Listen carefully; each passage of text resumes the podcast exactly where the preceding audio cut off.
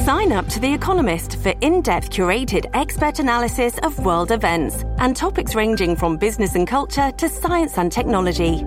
You'll get the weekly digital edition, online-only articles, curated newsletters on politics, the markets, science, culture, and China, and full access to The Economist Podcast Plus. The Economist is independent journalism for independent thinking. Go to economist dot com and get your first month free. This episode is brought to you by Shopify. Whether you're selling a little or a lot, Shopify helps you do your thing, however you cha-ching. From the launch your online shop stage, all the way to the we just hit a million orders stage. No matter what stage you're in, Shopify's there to help you grow. Sign up for a one dollar per month trial period at shopify.com slash special offer, all lowercase. That's shopify.com slash special offer. Hello, everybody. This is Marshall Poe. I'm the editor of the New Books Network. N B N listeners like to read books and buy them. So we thought we'd tell you that right now our friends at Princeton University Press are having a remarkable site-wide sale. You can get fifty percent off books, including ebooks and audiobooks, with the code fifty, F I F T Y, at checkout until May thirty-first. You can save some real money on Princeton University Press books. I encourage you to go there and check it out. Welcome to New Books in Intellectual History. I'm your host today, Carl Nellis, and we're talking with Jeremy C. Young, Assistant Professor of History at Dixie State University, about his new book, The Age of Charisma, Leaders, Followers, and Emotions in American Society, eighteen seventy to nineteen forty, published by Cambridge University Press in twenty sixteen. I think this was published at the end of twenty sixteen, wasn't it? Yes, actually, technically, the publication date is January first, twenty seventeen. Oh, just snuck over the line. Well, congratulations yeah. on a twenty seventeen publication. Well, thank you. Uh, so, yeah, Jeremy, welcome to the show. Let's start with a little bit more about who you are and how you came to study intellectual history and the history of charisma. What brought you to this project? Where are you coming from? Well, it's interesting because I approached, uh, I guess I would say I approached intellectual history from political perspective of political history. Uh, as a mm-hmm. college student, I was interested in presidents in the progressive era, like a lot of college students are. And I went to graduate school at Indiana University, uh, determined to write a biography of Woodrow Wilson. And mm-hmm. despite the fact that there had been half a dozen marvelous biographies of him already written. Yeah. And uh, my advisor, Michael McGurr, uh, was smart enough to recognize that both that there wasn't really a point to me writing that book, and second, that there was something that I wanted to say that hadn't been said before. And so he just encouraged me to think really deeply about what it was that really attracted me to all of those presidents. Mm-hmm. And what I realized was that it, I was primarily interested in the way, the sort of emotional response that I and, and really that Americans in the Gilded Age and Progressive Era had to these charismatic political figures. Mm-hmm. And when I started to investigate, I discovered that it wasn't just political figures. It was religious leaders, uh, social movement leaders, that there was a unique emotional connection between leaders and followers in the Gilded Age and Progressive Era. Mm-hmm. And yeah. so I became interested in in trying to figure out why that was and what effect it had on uh, on ideas and really on modern American society. So when did the pieces start to really fall into place and look like the structure of the argument that you have now? Oh, um, that's a good question. Well, I would say that the research, the research in some ways was the easiest part, and the argument in many ways was the hardest part. Yeah. Uh, yeah. The, the research was was easy because I was looking at sources that had been readily available and that no one else had particularly been interested in before. I was I was yeah. looking at basically letters and testimonials that people wrote about their experiences following charismatic leaders and what it meant mm-hmm. to them and why it moved them. These sources have been available for a long time. There's a nice collection of a few hundred of them in the papers of Billy Sunday. Uh, there's a yeah. – much larger collection of several thousand in the papers of William Jennings Bryan. There's another collection in the papers of Eugene Debs. There's a published collection of oral histories about followers of Marcus Garvey, and just on and on. There's a number of these these sources, and no one had really used them in the way that I wanted to use them, because I just wanted to ask these people, these ordinary people writing these letters and testimonials, right. why is it that you wanted to follow these these these leaders, and what did it mean to you? And what I discovered was that it meant a great deal to them. It was a transformative life experience. It, it, they described themselves as being becoming new people. um, conversions that lasted for a lifetime, including secular conversions to political parties. And so the question was, what was new about this? What made it charisma, and what? How did it affect modern society? And that was the hard part, was trying to figure out what exactly I meant when I said the word charisma. Right. And ultimately, the conclusion I came to was that I meant, meant three different things, three overlapping things. Uh, first, that charisma was a unique style of public speaking, which Americans called personal magnetism in the late eighteen hundreds and early nineteen hundreds. Uh, second, charisma was a relationship between leaders and followers, usually followers of leaders who used that personally magnetic style. And finally, charisma was a discourse of democracy, a way of talking about the role of followers in American public life and the role of ordinary people in American society. Mm-hmm. And you present that in the introduction of the book in a really helpful way by bouncing it off what Weber means when he says charisma. Can you talk about how that helped position you a little bit? Sure. Weber is in some ways referring to the same phenomenon that I am, and in some ways not, because he, of course, he's primarily looking at Germany. When he talks about charisma, he's thinking about the Kaiser, he's thinking about Bismarck. Um, but he also mentions Theodore Roosevelt. He comes to America, right. He sees what Roosevelt is doing, he says, that's charisma. This guy is busting up uh, political conventions through the force of his personality. And so Weber, in many ways, um, uses the term in similar ways to how I use it. But what's different, of course, is that no one in America at the time was using the term that way, because Weber's right. work on charisma wasn't translated into English until the nineteen thirties and forties. Uh, Daniel Bell is one of the first people to use the term charisma. He tries to use it in a Fortune magazine article in nineteen forty-nine, and the editor refuses to let him because he says that uh, it's, not a, yeah. it's not a word anyone knows. And right. so um, so it's a similar concept, but it's also an anachronism because it's a term that isn't used in America. And the reason that I, I use it is that there really is no term that people settle on in America to describe the phenomenon I'm talking about. So I think it's better actually to use a term that is anachronistic, but that makes more sense to us today uh, than to use a term that not all Americans could agree on in the time period. Mm-hmm. Yeah.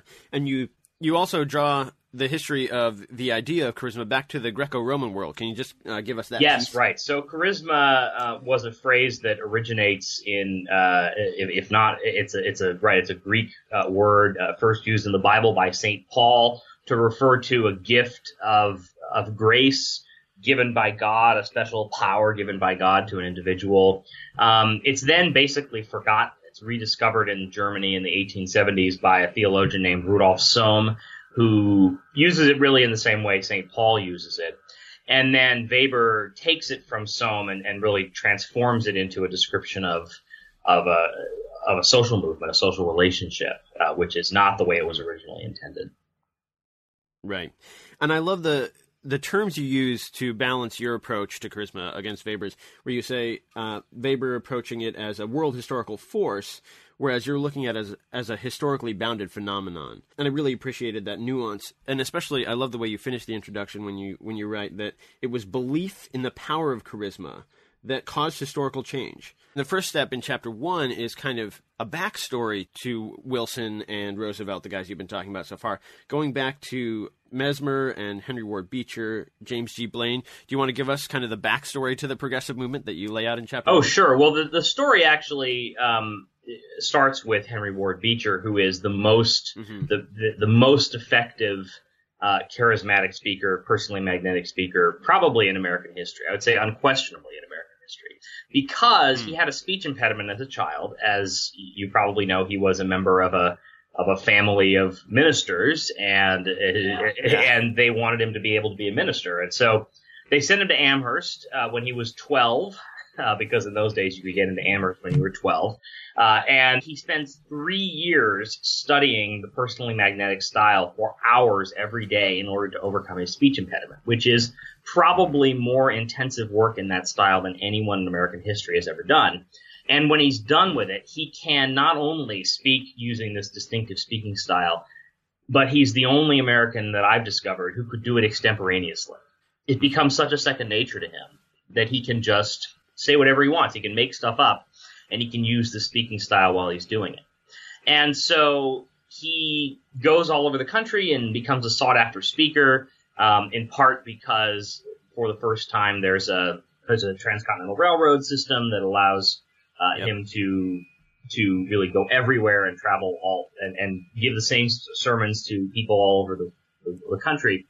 And Americans are just absolutely flabbergasted by it. They've never seen someone speak in the way that he speaks.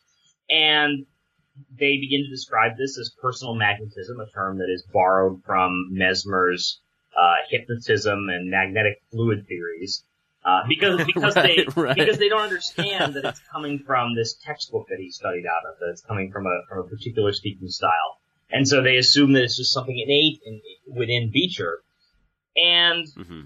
he he gives these speeches and he sort of creates this movement. And then everyone starts doing it. James Blaine begins to do it, although he doesn't use the same speaking style. Um, William Jennings Bryan begins to use it, Billy Sunday, um, and many, many others. The the metaphor that you draw on, uh, you start with a newspaper article describing a concert where a conductor is leading an orchestra, and you bring back a metaphor of the instrument a couple of times. Can you talk about how that was useful? Yes, and so the, the there's a lot of uh, descriptions of the charismatic relationship, the relationship between leaders and followers, is often described by people as uh, the relationship between an organist and an organ. Uh, and they, they refer to, so they, so they describe then the followers, or in this case, the members of the orchestra, as the, uh, as the, the organ, the frets and stops on the organ, which are being played by the, by the organist. And the organist is the charismatic leader.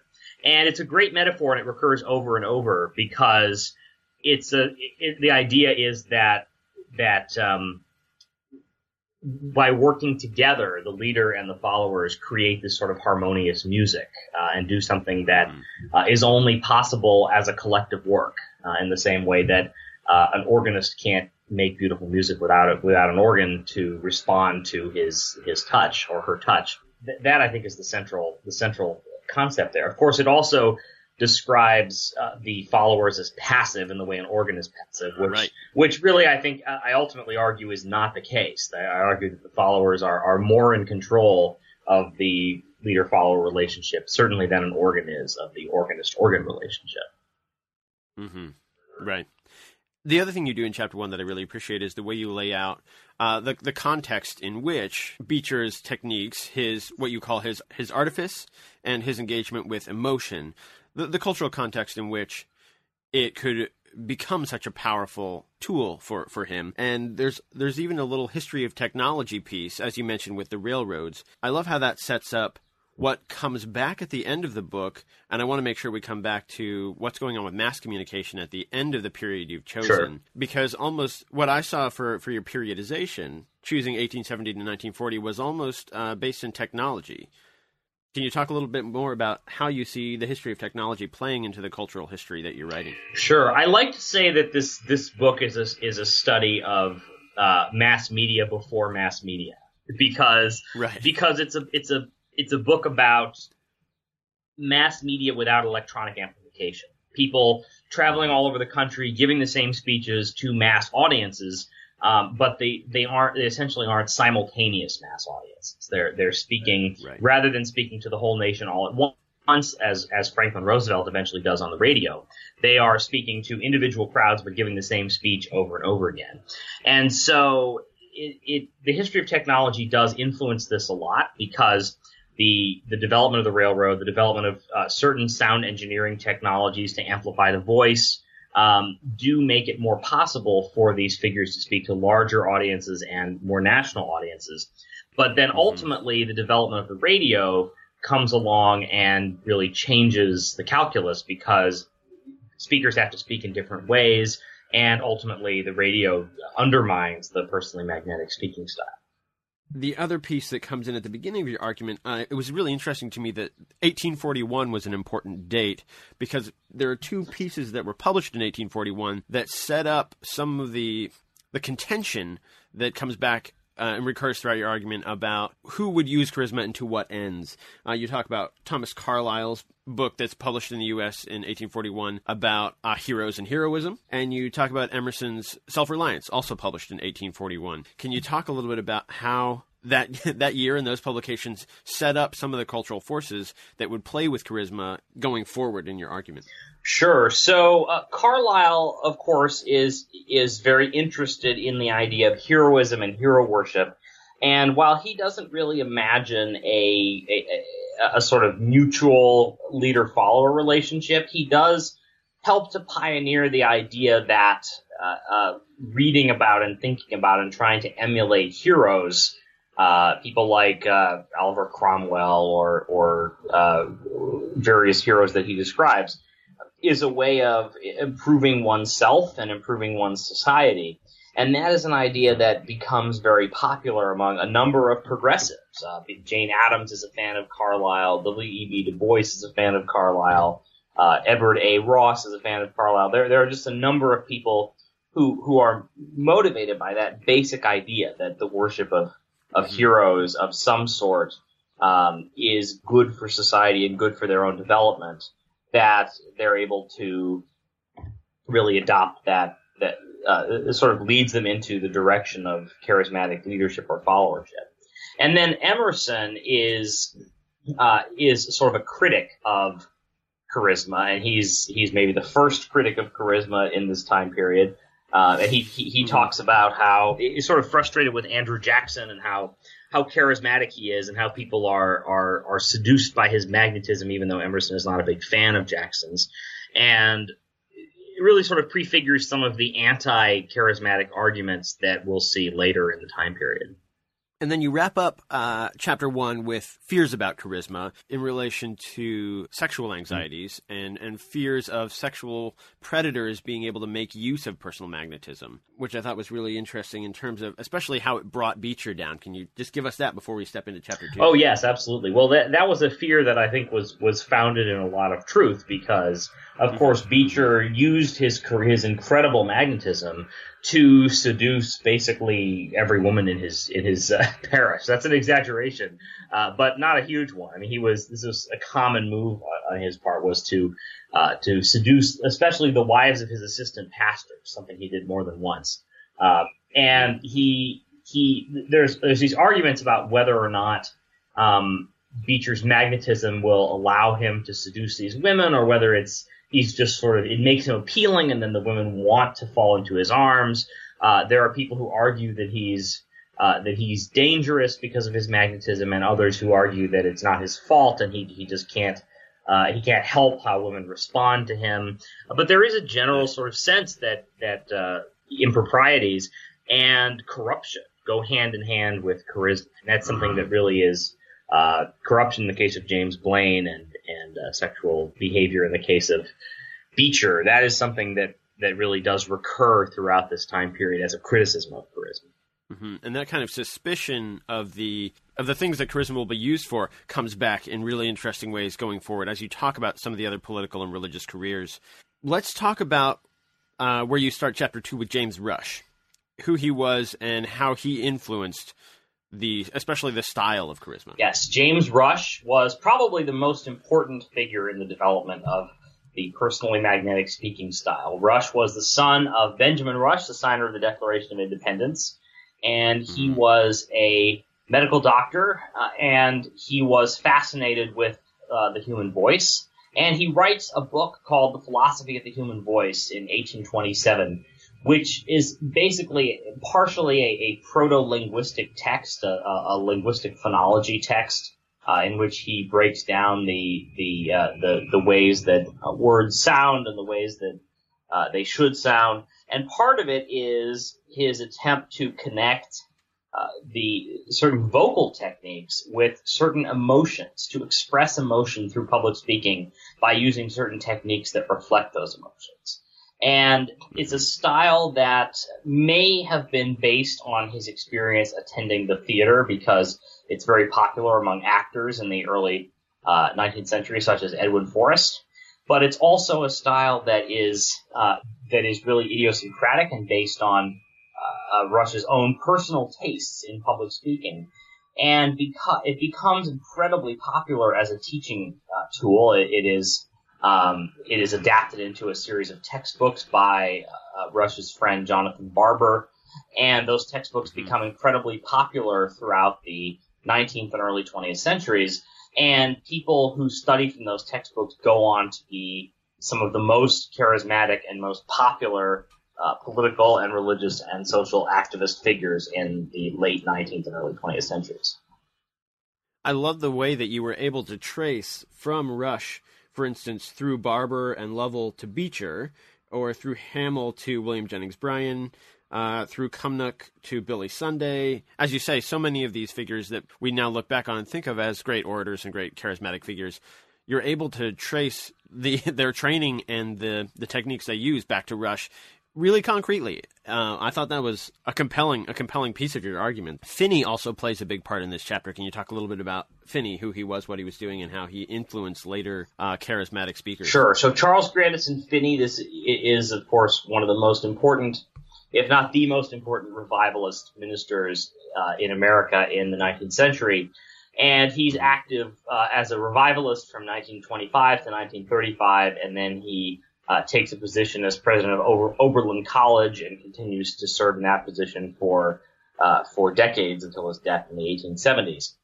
And Finney is primarily known for being uh, the leading revivalist of the Second Great Awakening, for being the, the the guy who mainstreamed the idea of second conversions as a requirement for for uh, salvation. But he He also uh, is significant in this story because he argues in his lectures on revivals of religion, he argues that it, it is basically socially valuable to speak in emotional ways. And this is a, a viewpoint that contradicts a lot of what we, what other Americans have been arguing, Americans who who feel that, that charisma and personally magnetic and emotional speaking styles are dangerous or demagogic. And Finney, like Henry Ward Beecher after him, comes at it from, from a, a conversion perspective. He says, whatever you have to do to convert people, it is a, is a good and moral thing to do. And so if that means speaking to them in an emotional way that causes them to react emotionally rather than uh, rationally, then that is totally worth doing because it makes you um, it, it, it makes you, you it, it creates more conversions. It, it sends them to heaven. And so that idea that charismatic speech and personal magnetism have, are socially beneficial really derives in large part from Finney and his successors. Two other, two other pieces of the argument that I really loved, just because they were kind of fun to read about, were the bamboo cage and the handshake. Can you talk about those? Yes. Uh, so uh, Jonathan Barber, who was Rush's friend and was also a professor of elocution at Harvard, um, adapted or, or merged Rush's uh, ideas about public speaking with a gestural system developed by a uh, British clergyman named Gilbert Austin. And the gestural system was very precise, very specific. It said that if you touch a different point, it imagines a, the speaker inscribed within a sphere, and if you touch a different point on that sphere, it reflects a different emotion. And so Barber took this very seriously, and he built a bamboo cage for his students to stand in, uh, and they had to put their hands through different slats to reflect different emotions.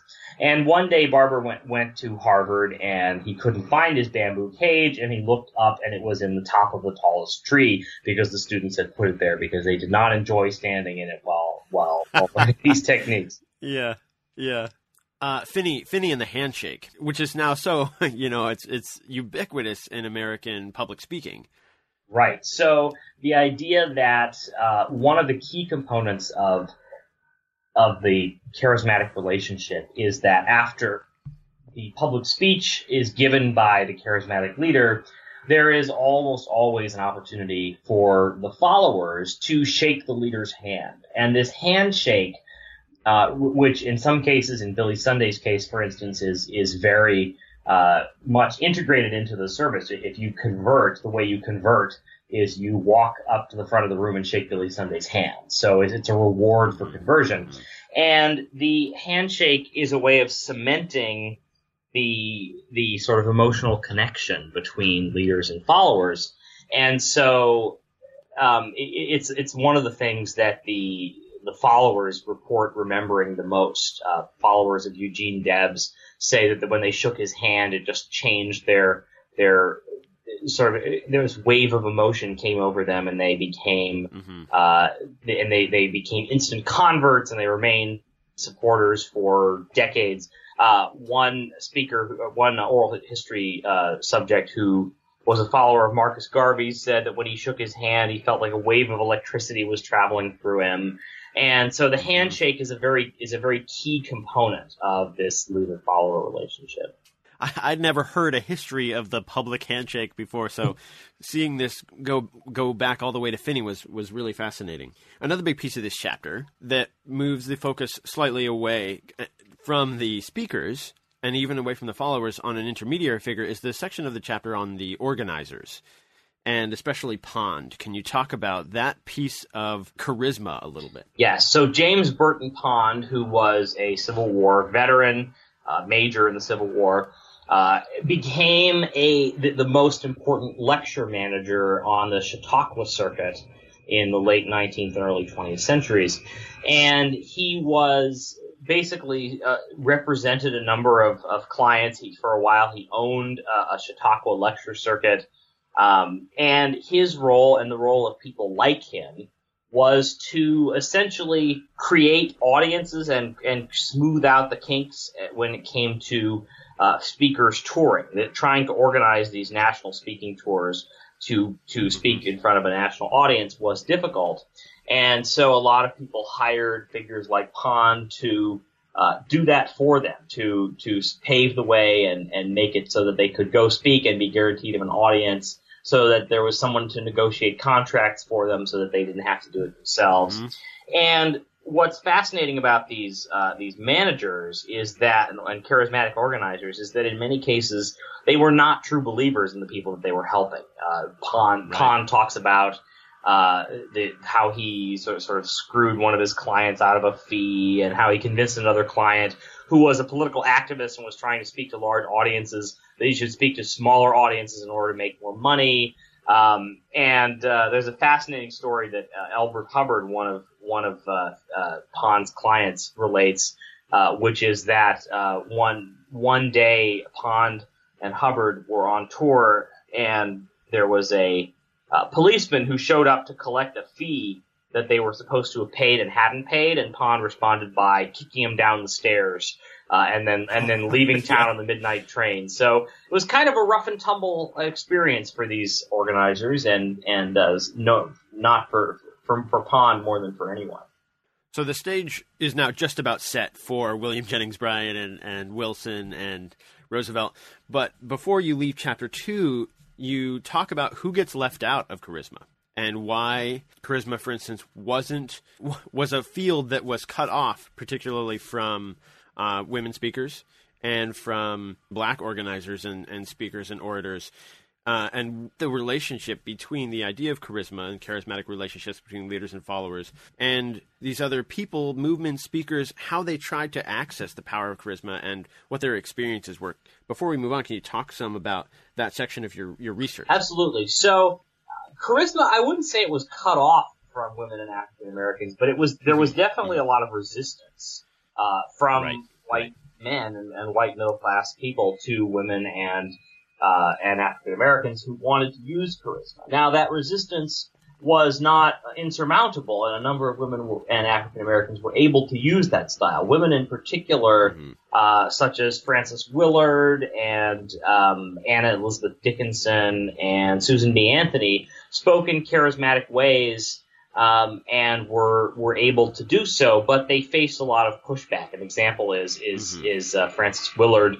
Uh, went on a uh, went on a speaking tour as the, the women's minister for Dwight Moody, the revivalist, and Moody refused to pay her anything, and then refused to allow her to uh, to work on uh, to give temperance lectures on the side for money, uh, and ultimately she had to quit because she described it as a straitjacket that was too straight.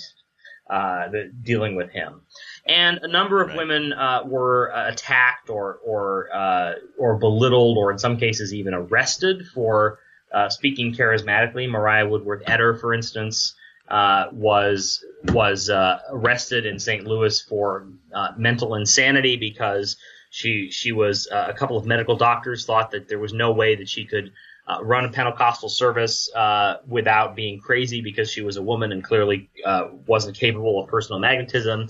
Uh, and, and women had to deal with a lot of those things, and a lot of them sort of adapted to the styles that uh, or to the to the uh, sort of more traditional female styles of speaking, and others found ways to persist without uh, challenging so directly these sort of stereotypes of charisma as white and male were. As far as African Americans, uh, there were charismatic African Americans, a number of them. Uh, uh, Booker T. Washington is a good example and one I spend a lot of time on in the book.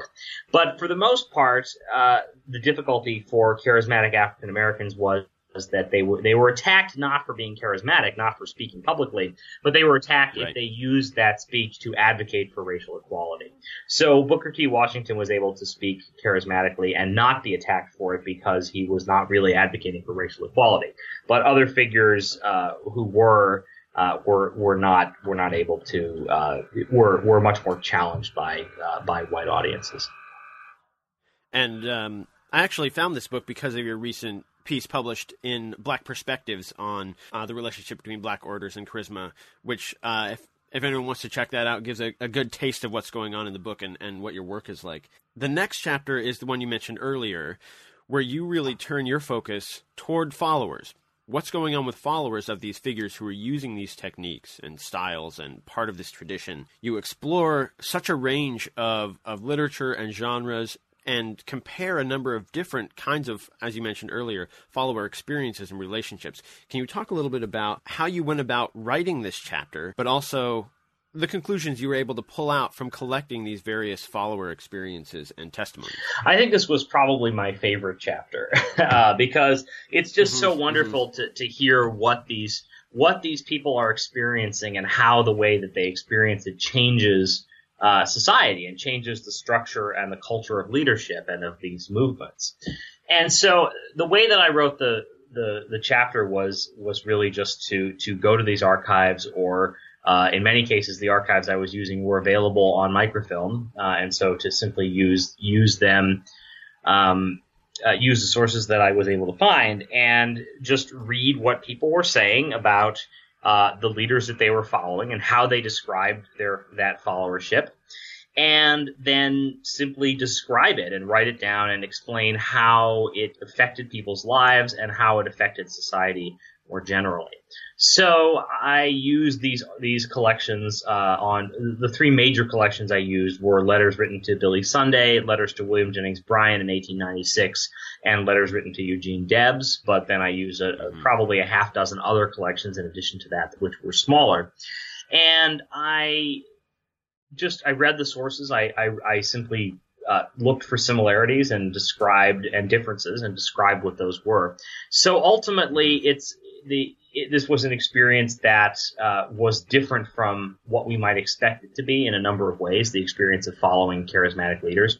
For one thing, most Americans who followed charismatic leaders did not see themselves as participating in some sort of societal change. They saw it as a response to to their own personal internal crises or failings. People talk about Uh, how they need to follow a charismatic leader because they've been serving the devil in their own lives. They don't talk about uh, they don't talk about industrial capitalism. They talk about their their own experiences in that way, and mm-hmm. they essentially uh, you know so so they have these internal crises, and then they they go on and uh, go to these uh, see these charismatic movements, and I describe uh, in detail what it is about about the charismatic experience, how it works, and how it Uh, influences people. So basically, uh, there's always a musical performance before the speaker. Then there is a charismatic speech using the James Rush speaking style. And yep. and then finally, there is the handshake. And there are some other components uh, in certain examples, but those three are there all the time. And people uh, go through this process.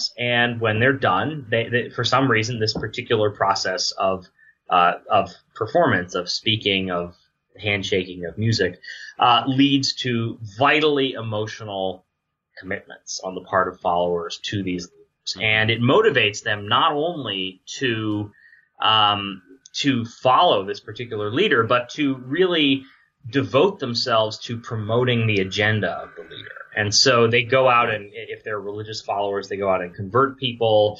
Billy Sunday's followers go out and campaign for and win statewide prohibition uh, laws. Um, William Jennings Bryan's followers give up their businesses and uh, go campaign for him full time, or they name their children after him.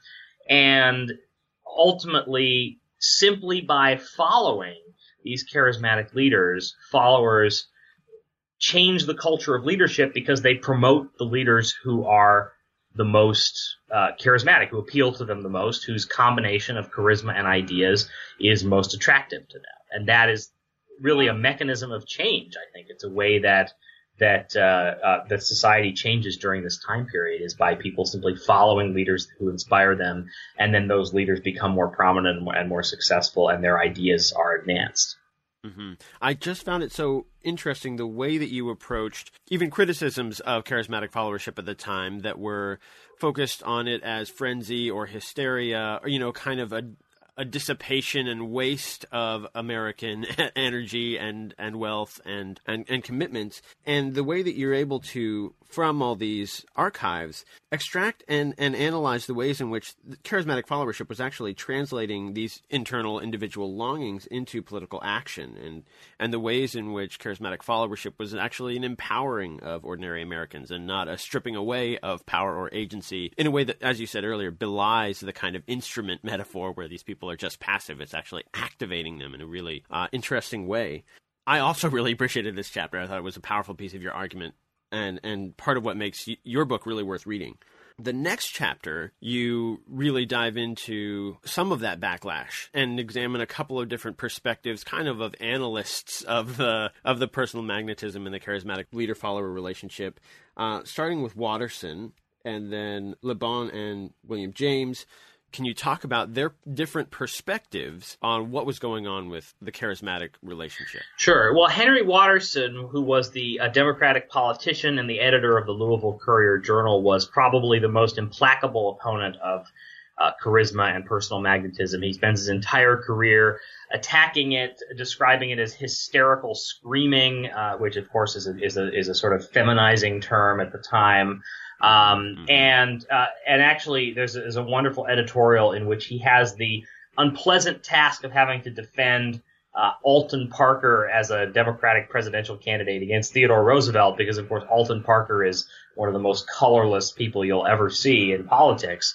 And his argument is exactly that because Alton Parker is so colorless that that makes him a good candidate. He says he says that he's, right. he's he's as plain and unpretending as an old shoe, and he fits like one and wears like one, and that's good.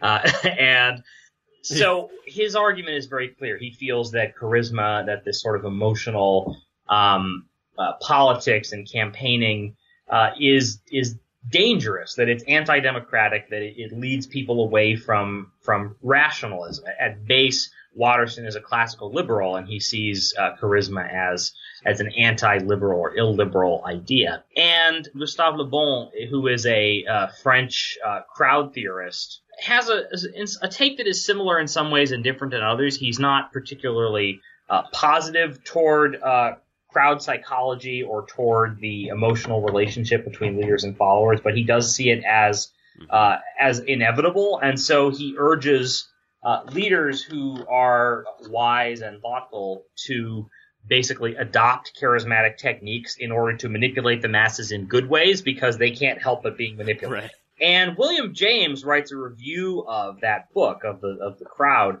and he really sort of picks it apart. He says that Le Bon is assuming that uh, all crowds are, are stupid and thoughtless, um, and that that's a mistake, and that crowds are made up of people who are thinking about what they're doing, who are considering uh, the reasons that they choose various things, and that we should take crowds more seriously as as intellectual bodies than Le Bon does. And the rest of the chapter investigates uh, several people who do exactly that.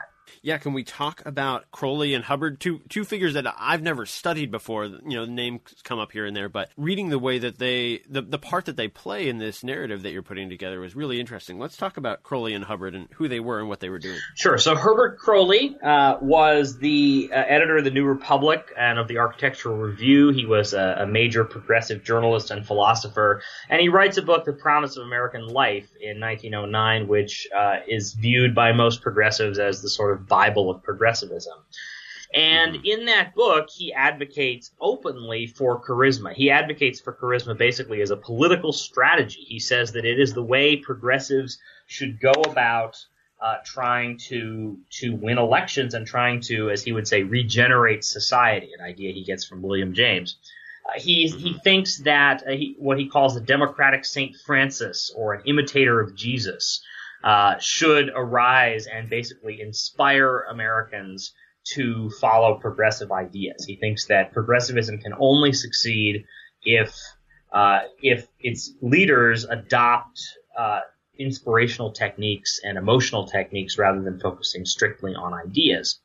Um, he has a surprising counterpart on the conservative side of things in Elbert Hubbard. Hubbard was an atheist. He was a New Thought practitioner. Um, and he was a he was a conservative. He was a big fan of big business. He was a union buster.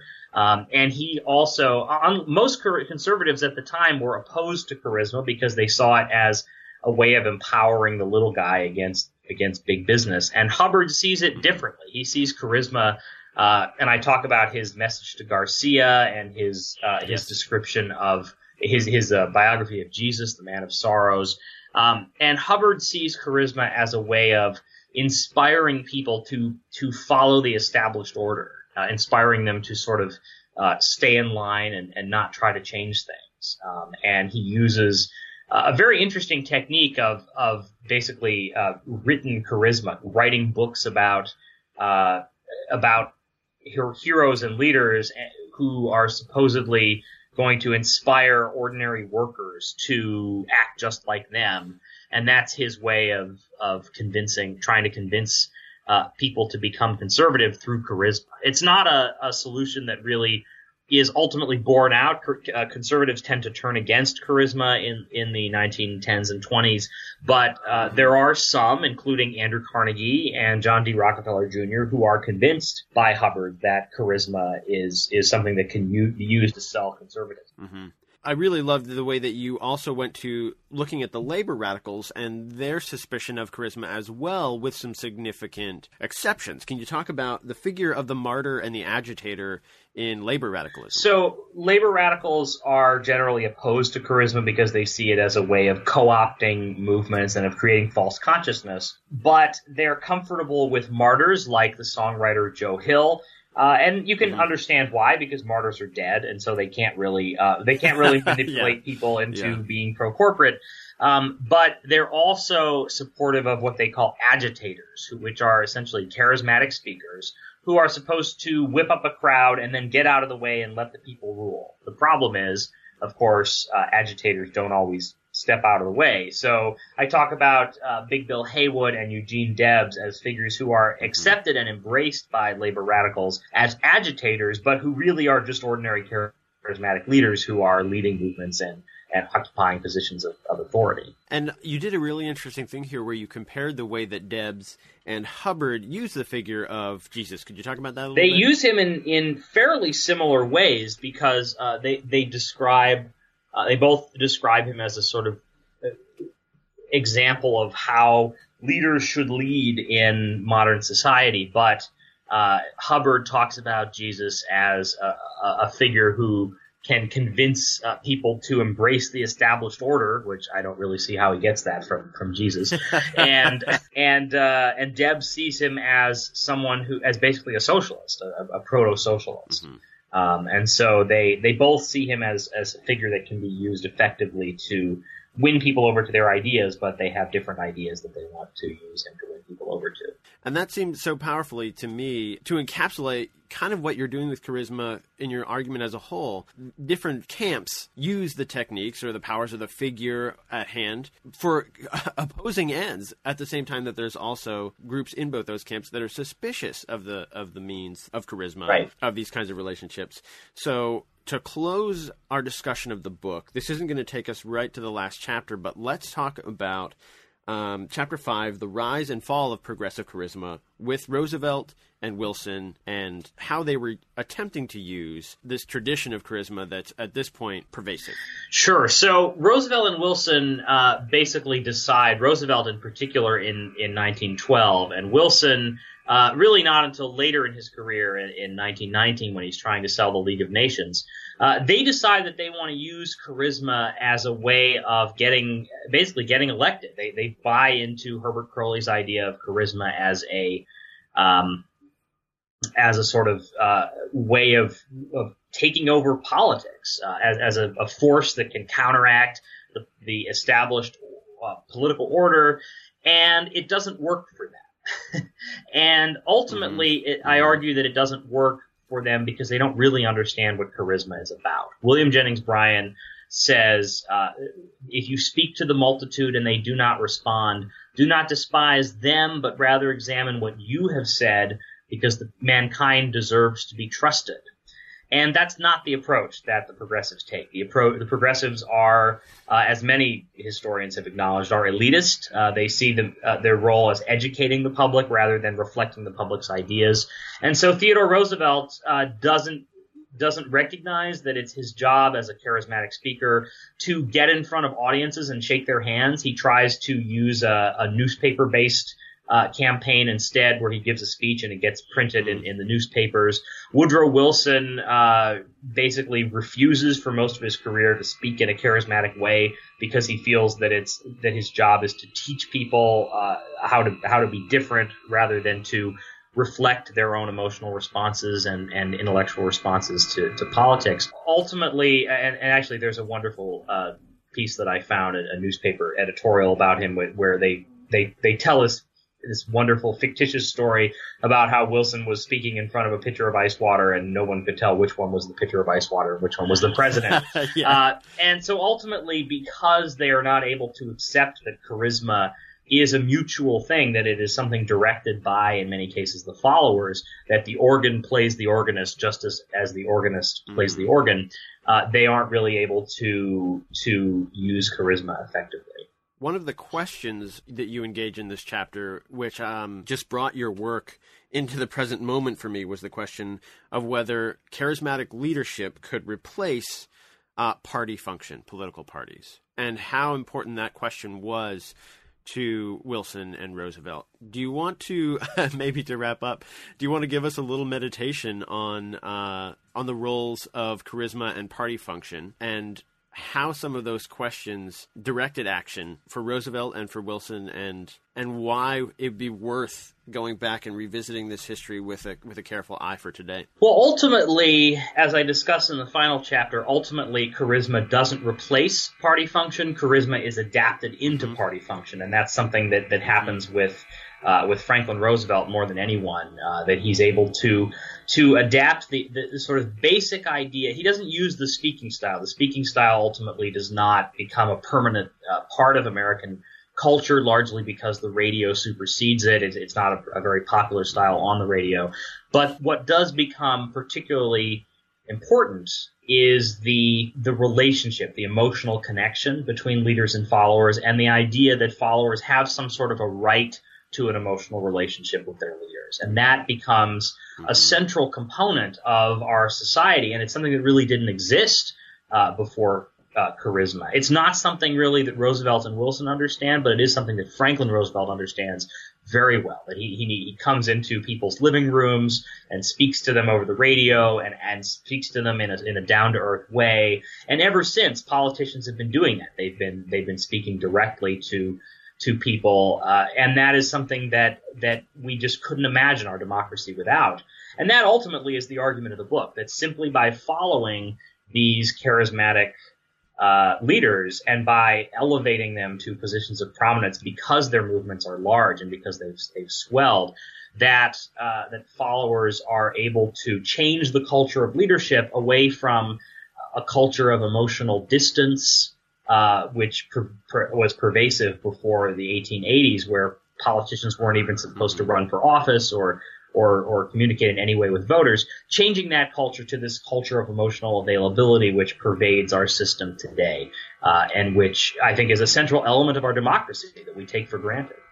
Yeah, I love the way that you turn at the end to talking about the intimacy of the fireside chat and uh, and how that's important. And, and I thought, of course, because I knew I was going to be talking with you, the intimacy of the podcast. Yes. Here we are uh, talking right into someone's ears as they do the dishes or are on their commute. Mm-hmm. Um, so before we go, can you tell us maybe what you're working on now and what we can expect from you next in the future? Sure. So I'm in the very early stages of working on a book about um, about alternate realities in American culture in the nineteenth and twentieth centuries. So I'm trying to uh, figure out why it is that so many Americans in different capacities, science fiction writers, philosophers, confidence men, uh, uh, people who, who were uh, performing on the stage, uh, embraced the idea that the world is not real and that there is some sort of secret hidden reality of available only to a select few, uh, and that they, they, of course, are among that select few. And so I'm looking at a variety of different figures. This is a very, this is in the very early stages, but I'm pretty excited about that right. project, and I think it could be very interesting. Alternate realities in American culture. That's great. Well, I'm I'm also a big fan of, of science fiction and the history of science fiction, so I will be following along, and I can't wait to to read that. Well, maybe we can do another another interview when that one comes out. Perfect. Yeah, let's. So again, uh, Jeremy, thanks so much for uh, joining us on New Books in Intellectual History. Well, thank you for having me.